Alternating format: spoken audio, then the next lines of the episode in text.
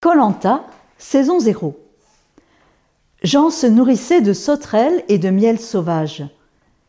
Étrange personnage que cet homme vêtu de poils de chameau.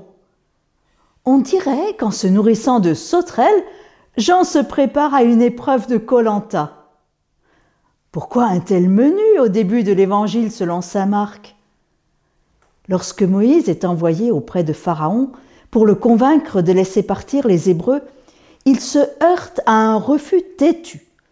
Le tyran ne veut pas se priver de ses esclaves. Alors, Dieu emploie les grands moyens.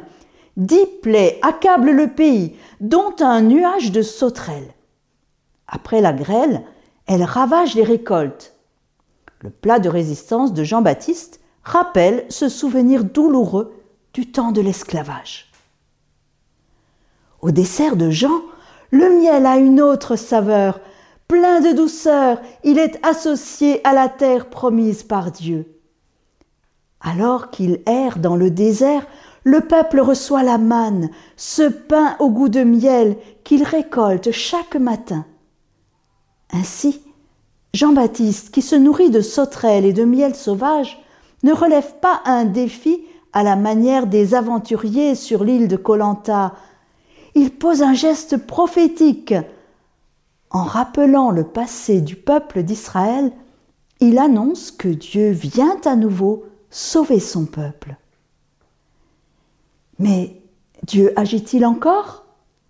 C'est ce qu'annonce Jean lorsqu'il proclame ⁇ Voici venir derrière moi celui qui est plus fort que moi ⁇ Le rôle du Baptiste, c'est d'ouvrir la voie à Jésus, de lui préparer le terrain.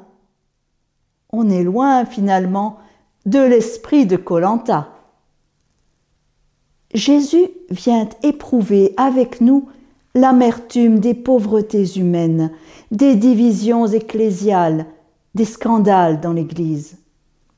Il nous apporte la douceur de la paix, le miel du réconfort dont nous avons faim.